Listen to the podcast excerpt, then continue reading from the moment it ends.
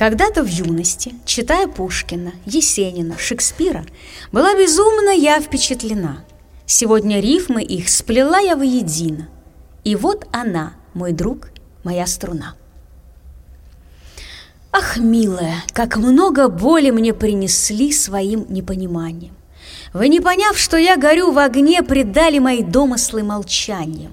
Но вижу я, как тихо шепчет мне молчание, Что вы меня сильнее и больше любите, И что боитесь встречи при луне, Где поцелуями вы до смерти загубите Моей души давно утихшую струну, В которой глубоко на дне Я слышу имя лишь одно, оно во мне — и именем я этим жил все эти годы. Я вас любил.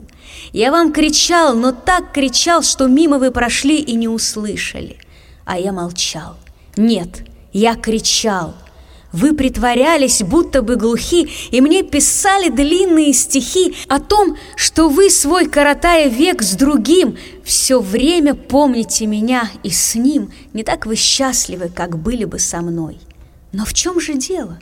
Вот он я, живой, стою пред вами, преклонив свой взор, а в вашем сердце горький мне укор и недосказанное недопонимание, мое кричащее молчание, ваш громко тихий разговор.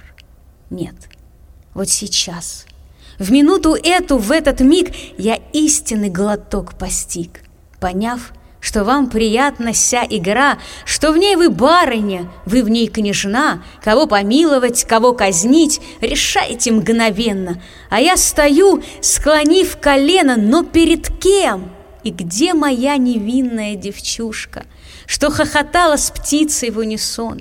Быть может, это был мой сон? И я скажу, дружище, где же кружка? — Пора, пора проснуться, выпить чаю, не придавать значения, что скучаю, не обращать внимания на взгляд, на тот пожар, огонь, на то, что я распят любовью вашей. Коль был бы я постарше, вы бы имели для меня значение. Другое. А так мне только двадцать, вам тридцать пять.